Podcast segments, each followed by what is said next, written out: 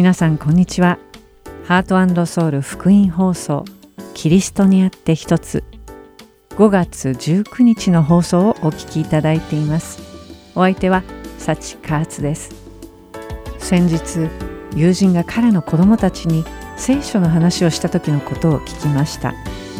ヨハネの福音書19章でローマの兵隊がイエス様の着物を誰のものにするかくじを引いて決めようとする場面があるのですがこれは旧約聖書にある詩編22編18節ですでに予言されていたことが成就したのだと彼は子供たちに話したそうです。すると一番下の彼の息子が「イエス様は裸で十字架につけられたのか?」と尋ねたそうです。すると一番上の姉がかつて見たことのあるイエス様のイラストをもとに「違うわよ下着をつけていらっしゃったはずよ」と答えました。しかし友人はイエス様はおそらく下着すらつけさせてもらえず裸のまま十字架につけられたのだろうと自分の考えを話しました。すると子供たちはとても驚いてイエス様がどんなに恥ずかしい思いで十字架にかけられたのだろう思いを巡らしている様子だったといいます。この友人と子供たちとの対話からイエス様が裸のまま恥ずかしめられて私たちのために死んでくださったことを思いました。しかし神様が初めにアダムをお作りになった当初は裸であっても恥の概念はありませんでした。アダムは自分の罪に気づいて初めて自分が裸だと知りその時に恥の概念が心に生じ一軸の葉をつづり合わせて自分の体を覆ったのです。イエス様は罪のないお方ですから恥の概念はお持ちではないはずです。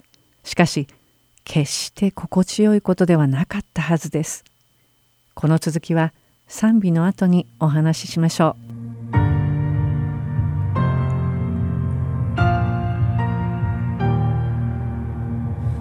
包まれるメロディーはあなたの臨在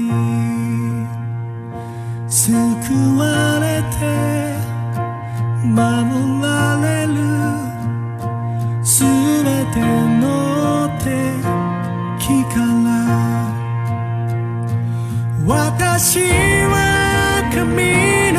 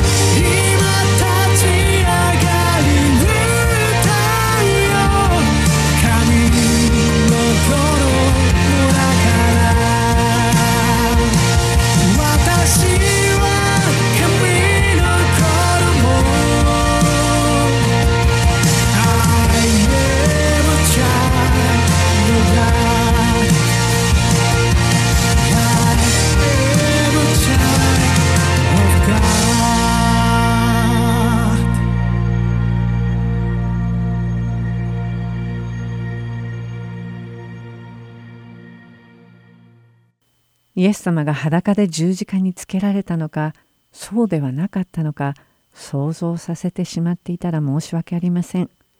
イエス様の着物をローマの兵士たちがくじ引きで取り合った箇所の私の見解をお伝えしたかったのです。ヨハネによる福音書19章にはイエス様が着ておられた着物について詳しく書かれてあります。ヨハネの福音書19章23節新海訳2017訳をお読みします。さて兵士たちはイエスを十字架につけるとその衣を取って4つに分け各自に1つずつ渡るようにした。また下着も取ったがそれは上から全部一つに折った縫い目のないものであったとあります。この時代にイスラエルで着られていた衣服は私たちの現代の衣服とはだいぶ異なりました。その当時衣服用の生地は大変高価だったため衣服はいくつかの布地を縫い合わせて作られていました。生地は高く売れますから兵士たちはそれを売ってお金にするためにイエス様の着物を分けて持っていったのでしょう。しかしイエス様の下着は縫い目のない一つに折られた特注の品物でした。ヨセファスという歴史家が言うにはイエス様の下着は祭司が使用していたものと同じものなのだそうです。それはともかく高価な布で織り上げられた特注の下着はさぞ高い値がついたに違いありません。もしも4人で分けるために切り裂いてしまったら価値が下がってしまうのでくじ引きということになったのでしょう。さてその時の状況を思い浮かべてみましょう。イエス様が着物も下着も剥ぎ取られ十字架にかけられているその傍ら兵士たちは誰がイエス様の下着を勝ち取るかとくじを引いているのです。私はこの場面である人物をこの兵士たちの行動に見ました。それは誰だったと思いますか？それは私自身だったのです。ローマの兵士たちはイエス様が処刑されている十字架のすぐそばにいたのです。彼らはイエス様が十字架の上で語られた声が聞こえるところにいたのです。彼らはその肉眼でイエス様を見てイエス様に興味を示したのです。正確に言うならイエス様に興味を示したというよりはイエス様の着物と下着に興味を示したのです。もっと正確に言うなら彼らはイエス様の衣服に興味があったのではなく衣服を売って稼げるお金に興味があったのです。私はローマの兵士たちの中に自分の姿を見ました。イエス様の十字架の傍らでイエス様の声を聞いていながら私は何に心を奪われているだろう。イエス様にフォーカスが当たっているようでありながら実際はイエス様から何を得られるかということに焦点が当たっているのではないだろうか。私のために十字架を苦しみ通してくださったイエス様よりもイエス様を信じる信仰を通して自分にどんな益をもたらすかという方に思いが集中していないだろうか。もしもそうなら私はローマの兵士たちと何の変わりがあるだろうか。私は一体イエス様に何を求めているんだろうかと深く考えさせられました。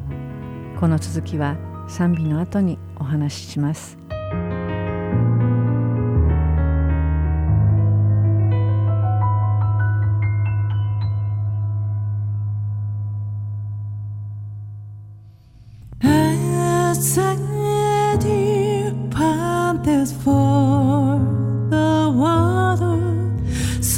My soul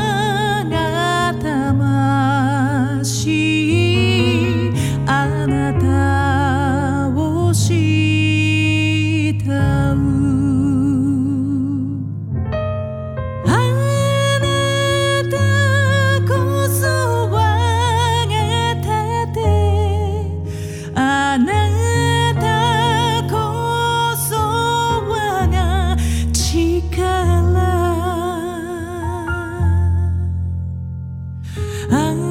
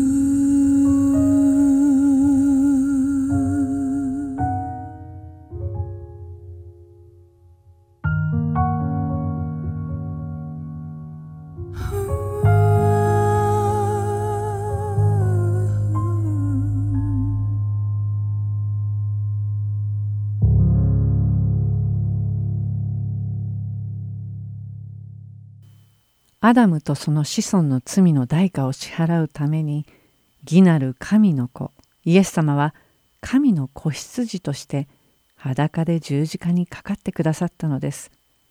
イエス様の肉体はイエス様を罵る叫び声が響く中で引き裂かれ頭上に食い込んだ茨の冠からは血潮が流れ出ました。イエス様の手足は首で打ちつけられあまりの激痛のあまり喉は乾燥して干からびていました。激痛は体全体を震わせやっとの思いで呼吸されました。かろうじてわずかな空気を吸い込もうとなさっているイエス様の足元にローマの兵士たちはいたのです。すぐそばにいたにもかかわらずイエス様には何の興味もありませんでした。心にあるのはイエス様の衣服で稼げる数円のお金のことだけでした。どれほどその衣服に高価な値段がついて高額な報酬を受け取ったとしても神の子の死の値と比べたらそれは数円に過ぎないのです。今日皆さんにご自分の心の中を探っていただきたいのです。皆さんにはイエス様が成し遂げてくださった驚くべき十字架の愛が自分の罪のために捧げられたのだという事実が心に浸透しているでしょうか。皆さんの心は感謝にあふれているでしょうか。イエス様が払ってくださった愛にあふれる犠牲によって罪から解放されている喜びに満ち日々イエス様を見上げてお従いしたいと切に願う毎日を送られているでしょうか？そうである前に自分の徳や利益をイエス様に求めているでしょうか？今日皆さんにじっくりと考えていただきたいのです。イエス様は十字架にかけられその父親と体液は体から流れ出し激痛を伴いながら最後の息を吐かれたのです。イエス様はご自分の命を私のために捧げてくださいました。最後に完了したとおっしゃり頭を垂れてご自分の霊をお渡しになられたイエス様。私の罪のためにむごたらしい十字架の刑を受けてくださったイエス様に対して私は何と言うべきでしょうか。主よ私は罪人です。主よ私を許してください。という以外に何と申し上げられるでしょうか私たちは果たして私の人生は主のものです。主は血潮を流して私の命を買い取ってくださいました。私の人生は主の御手の中にあります。と告白して生きているでしょうかそれともイエス様が十字架の上で血潮を流され生き絶えていかれるすぐ隣に立っていながらイエス様の衣類を売ってどのくらい儲かるだろうか。どうやったら他の人よりも稼げるだろうか。と考えを巡らし自分の懐を肥やすこと自分の目先の幸せを追い求めることこそが最大の関心事となってはいないでしょうか。私たちはイエス様の十字架のそばで上機嫌で大金が入ってくると思い浮かれてはいないでしょうか。正直にご自分の胸に聞いてみてください。なぜイエス様を信じて心にお迎えしたのでしょうか。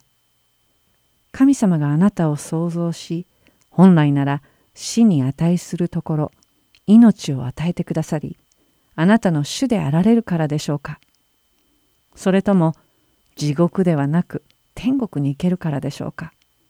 この地上で生きている間に大いに恵まれたいからでしょうかそれともあなたの人生が繁栄するためでしょうか私たちが自分の徳のためにイエス様に信仰を持つなら私たちは何らくじを引いたローマの兵士たちと変わりはありません。しかしもしも私たちがイエス様を罪からの救い主として心にお迎えするなら私たちの心の中に変化が起こるのです。その変化とは今まで自分にとって得であったことも今ではキリストにあって損と思うということです。私の価値観はこの世のものから遠ざかり御国のものに近づいていかねばなりません。肉の欲に従ってきた私の行動は今や精霊に聞き従うものと変えられなければなりません。コリント人への手紙第2 5章15節にまたキリストがすべての人のために死なれたのは生きている人々がもはや自分のためにではなく自分のために死んでよみがえった方のために生きるためなのです。とあります。愛する皆さん、皆さんはなぜイエス様と共に歩んでいきたいのでしょうか自分にとってイエス様の十字架は一体どんな意味を持っているでしょうか私たちがもう決して自分のために生きるのではなくかえって自分のために死んでよみがえってくださったイエス様のために生きることが神様によって叶えていただけますようお祈りして今日の学びを終わります。この後も引き続きショートプログラムをお届けします。最後までお付き合いください。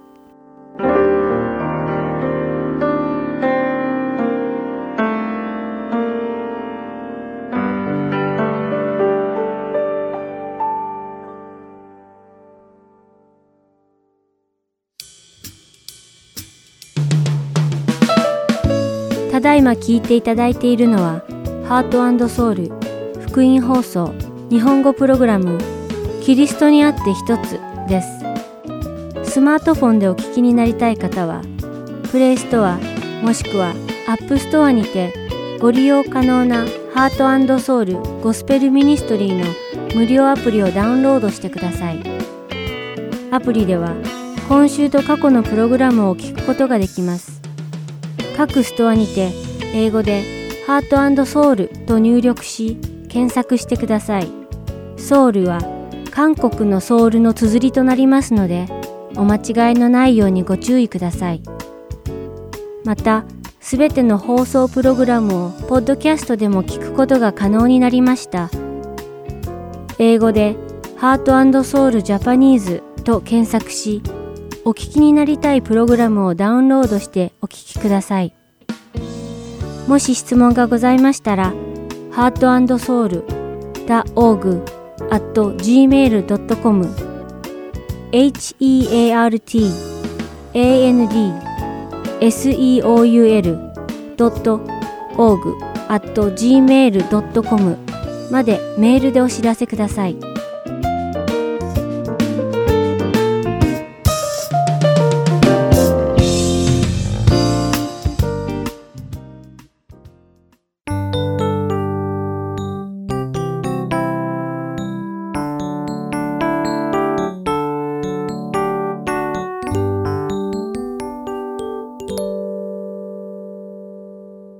次は Harvest Time Ministries がお送りする中川健一先生のバイブル Q&A です。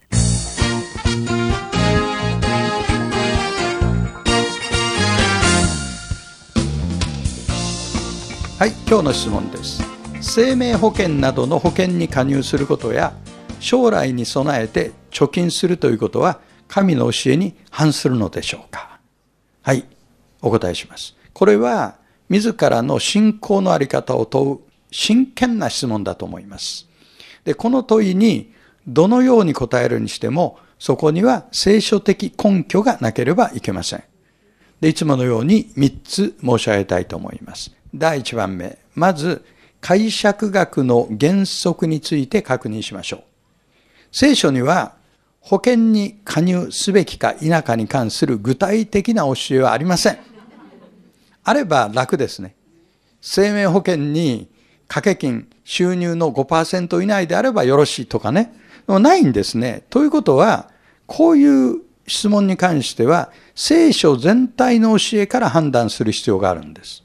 で、ある人は、保険に入るのは信仰が足りない、つまり神を信頼してないからだとか、あるいはお金を増やしたいんでしょう。貪欲じゃないか、とか言ったりします。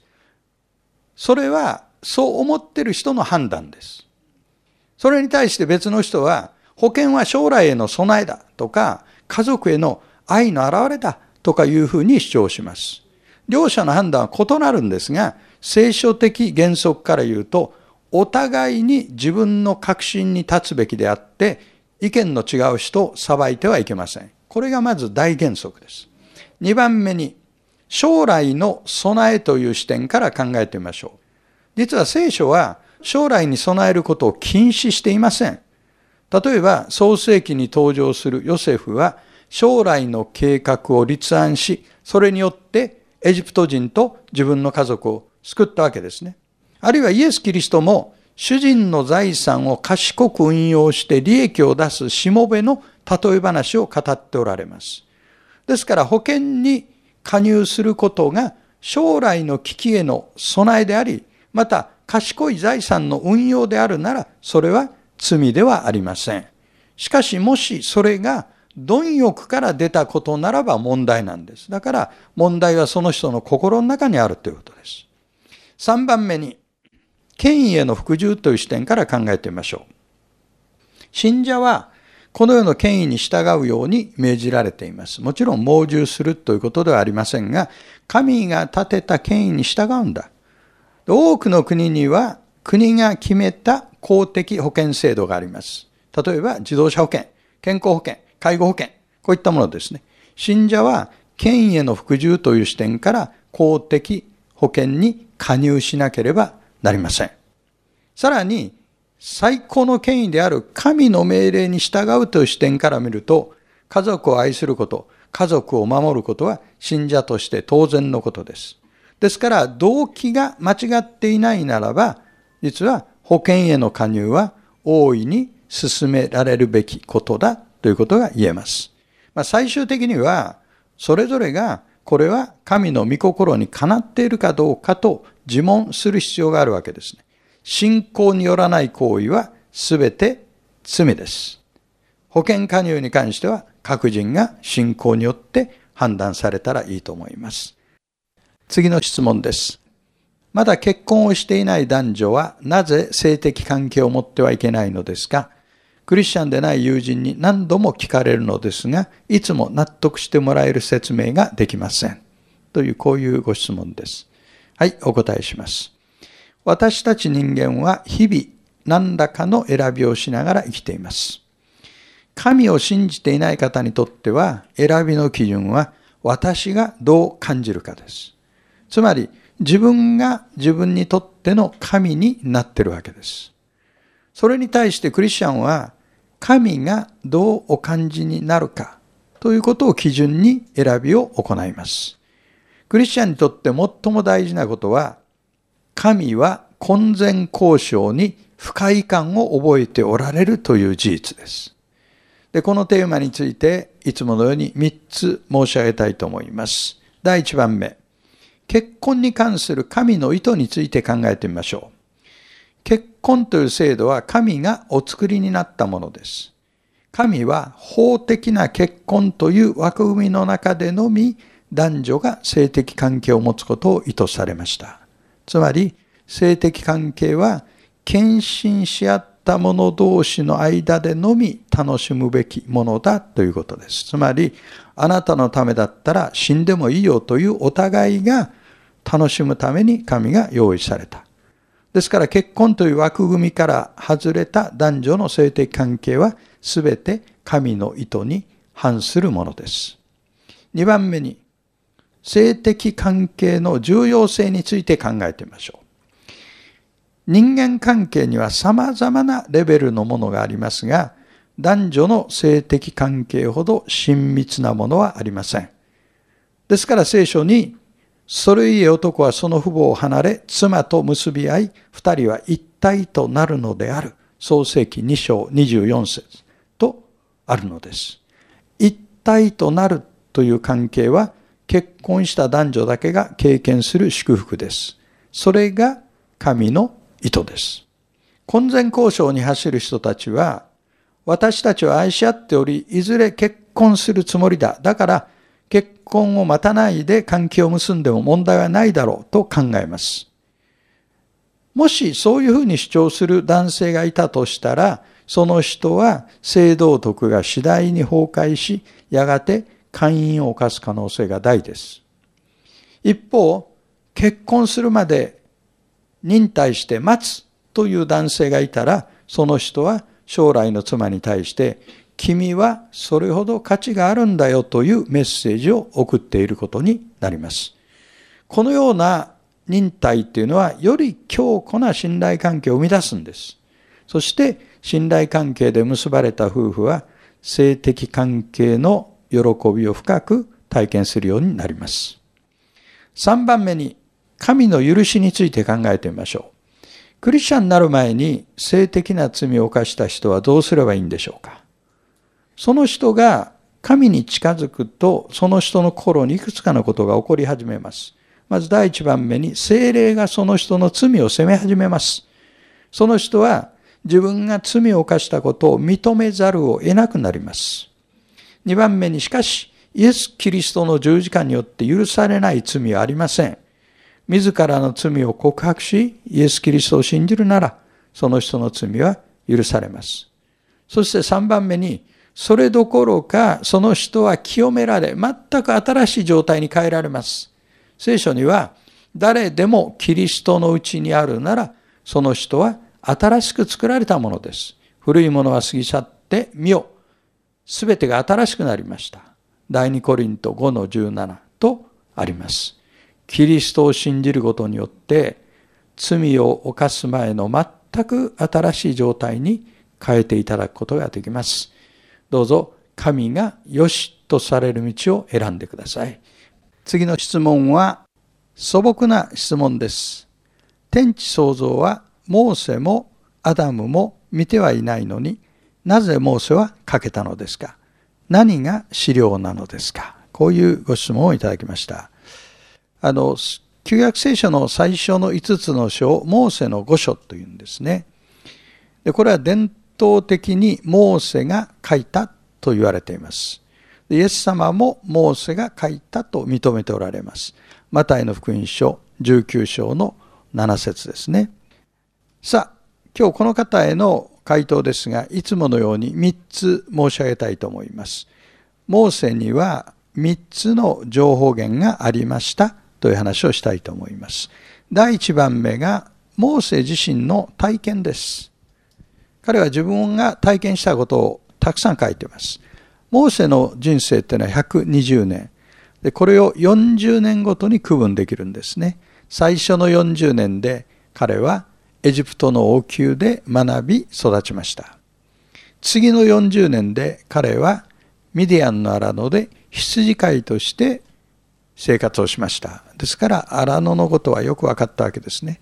で最後の40年で出エジプトのリーダーとして神様に用いられたわけです。ですからモーセ自身が体験したことが最初の5つの書にはたくさん出てまいります。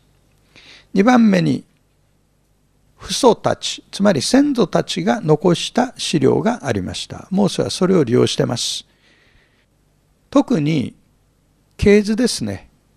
系図っていうのは、これはやはり先祖から伝わってる。で、ヘブル人っていうのは、伝統的に記録の民、あるいは記憶の民、本の民という言い方をします。ですから、モーセが何もないところから書いたんじゃなくて、すでにある資料を用いて書いたんだということ。これが2番目のポイントです。そして3番目、彼の体験でもない、資料もない、それがまさに天地創造物語のようなものですね。これはどっから来たのか。これは神様からの啓示です。啓示っていうのは覆いを取り除くという意味なんです。ですから人間の目には覆いがかかっていてわからないことを神様が覆いを取り除いて教えてくださる。これが啓示でありますね。で啓示っていうことを考えるときに霊感という言葉ととっても深い関係があるんだということを思い出したいと思います。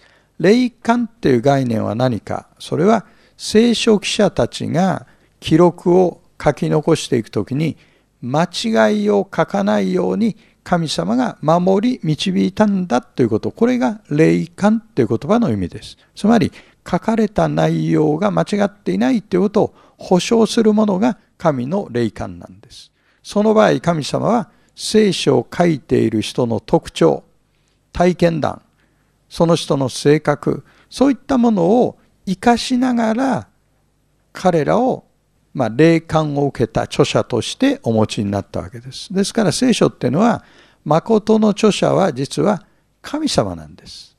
そして聖書を書いた人々は、神の導きによって誤りなく記録を残した人々であります。モーセは神からの啓示を受け、誤りなく天地創造の物語を残したんだ。これが聖書の主張です。ではまた次の Q&A でお目にかかりましょう。ありがとうございました。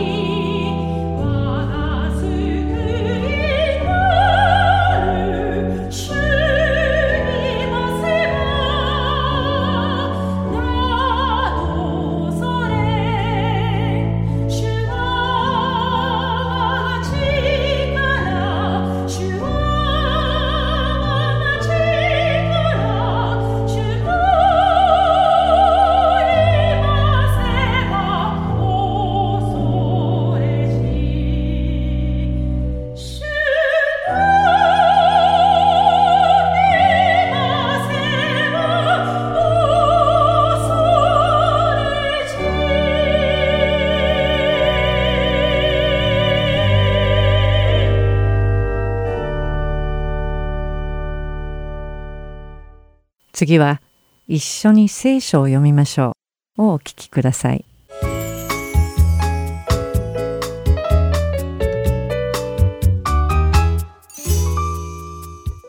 皆さんこんにちは。一緒に聖書を読みましょうの時間です。お相手はいつものように横山まさるです。今日も一緒に聖書を読んで御言葉を学んでいきましょう。それではまたしばらくの間お付き合いください。さて皆さんは背後の橋を燃やすという表現を聞いたことがあるでしょうか。たった今渡ったばかりの橋を燃やしてしまうということは元来た道を決して戻らないという強い覚悟を表しています。そしてこの慣用句は私たちクリスチャンにぴったりだと思います。なぜなら世俗的な事柄を捨て去ると決めたら決してそこへ戻るべきではないからです。そんなことを考えることすらすべきではありません本当の意味のクリスチャンとは天国へ行くつもりなのに世俗的なことからどうしても離れられないというような二股をかけることはしないのです。天国に向かって歩いているのに名残惜しそうに世俗的な世界を振り返ってみたりはしません。そんなことをしているようでは真のクリスチャンとは言えないのです。実は聖書にはそんな人が出てきます。その人は神様の恵みによってソドムに降りかかった豪華と破壊から救い出してもらったのにソドムを振り返って見てしまったのですそしてそれは皆さんもしかしたらご存知かもしれませんがロトの妻でした彼女は天使によってソドムが破壊される前に助け出され逃げ出すことができました。しかし彼女には自分が進むべき前だけを見つめて歩くことができませんでした。自分が置いてきた全てに未練が残っていてソドムを振り返って見てしまったのです。彼女は全てを捨て去ることができなかったんです。そして振り返ってソドムを見てしまったロトの妻に何が起きたか知っていますか？そうです。彼女はその瞬間に潮の柱となってしまったのです。もちろん私たちには潮の柱とは一体何であったかは詳しく分かりません。ソドムから飛んできた火に焼かれて一瞬のうちに潮の柱に見えるような灰になってしまったのかもしれませんしあるいは本当に潮の柱になってしまったのかもしれません。でも私たちが確実に知っているのは彼女がソドムと共に滅びてしまったということです。火の海に飲み込まれ崩れ落ちるソドムからやっとのことで逃げることができたのに悲しいことに最後はソドムと一緒に廃人と化してしまいました。ソドムの崩壊から逃れることができたにもかかわらず残してきたものに執着するあまり結局は殺されてしまったのです。イエス様はこのロトの妻の物語を思い出しなさいとおっしゃっています私たちが今日一緒に読んでいくルカの福音書の第17章32節にそう書かれています。クリスチャンとはこの世の崩壊から救い出された人なのです。私たちは神様から選ばれてこの世界の崩壊から救い出されているのです。イエス様がおっしゃっているのは私たちは先日のロトの妻と一緒でクリスチャンとして生きようとしているのにかつての世俗的な生き方や事柄を捨てきれずにいるということです。あなたは捨ててしまったはずの世俗的な生き方に執着を残してはいませんか？世俗的な事柄をきっぱり捨て去るのはあなたにとって困難なことですか？そういう時はロトの妻に起きたことを思い出してください。私たちの性の終焉がロトの妻のようであるべきではないのです。かつての世俗的な事柄に後ろ髪を引かれ戻されそうになった時私たちが皆ロトの妻に起きたことを思い出せるように願っています。では一緒に祈りましょう。神様ロトの妻に起きたことを考える時私たちは皆悲しくなります。あなたが送ってくださった天使に救い出されせっかく生き延びるチャンスをいただけたのに彼女は振り返ってしまい結局ソドムと共に滅びてしまいました。私たちにいつもこの戒めの物語を思い出させて心に刻み込み世俗的な生き方に戻りたいという誘惑に打ち勝てる力を与えてください。そして私たちが本当に救われた者としての生き方ができるようにお助けください。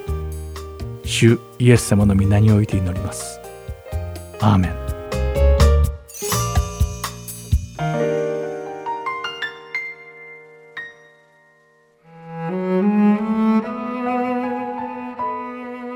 今週はルカの福音書第17章20節から37節までをお読みいたします。さて、神の国はいつ来るのか？とパリサイ人たちに尋ねられた時、イエスは答えて言われた。神の国は人の目で認められるようにしてくるものではありません。空、ここにあるとか、あそこにあるとか言えるようなものではありません。いいですか？神の国はあなた方のただ中にあるのです。イエスは弟子たちに言われた。人の子の火を一日でも見たいと願っても見られない時が来ます。人々がこちらだとかあちらだとか言っても言ってはなりません。後を追いかけてはなりません。稲妻がひらめいて天の端から天の端へと輝くように人の子は人の子の日にはちょうどそのようであるからです。しかし人の子はまず多くの苦しみを受け、この時代に捨てられなければなりません。人の子の日に起こることはちょうどノアの日に起こったことと同様です。ノアが箱舟に入るその日まで人々は食べたり飲んだりめとったり嫁いだりしていたが洪水が来てすべての人を滅ぼしてしまいました。また、ロトの時代にあったことと同様です。人々は食べたり飲んだり売ったり買ったり植えたり建てたりしていたが、ロトがソドムから出ていくと、その日に火と硫黄が天から降ってすべての人を滅ぼしてしまいました。人の子の現れる日にも全くその通りです。その日には屋上にいる者は家に家財があっても取り出しに降りてはいけません。同じように畑にいる者も家に帰ってはいけません。ロトの妻を思い出しなさい。自分の命を救おうと努める者はそれを失い、それを失う者は命を保ちます。あなた方に言うが、その夜同じ寝台で二人の人が寝ていると、一人は取られ、他の一人は残されます。女が二人一緒に臼を引いていると、一人は取られ、他の一人は残されます。弟子たちは答えて言った。主よ、どこでですか？主は言われた。死体のあるところ、そこにハゲタカも集まります。今週はルカの福音書第17章20節から37節までをお読みいたしました。では、また来週。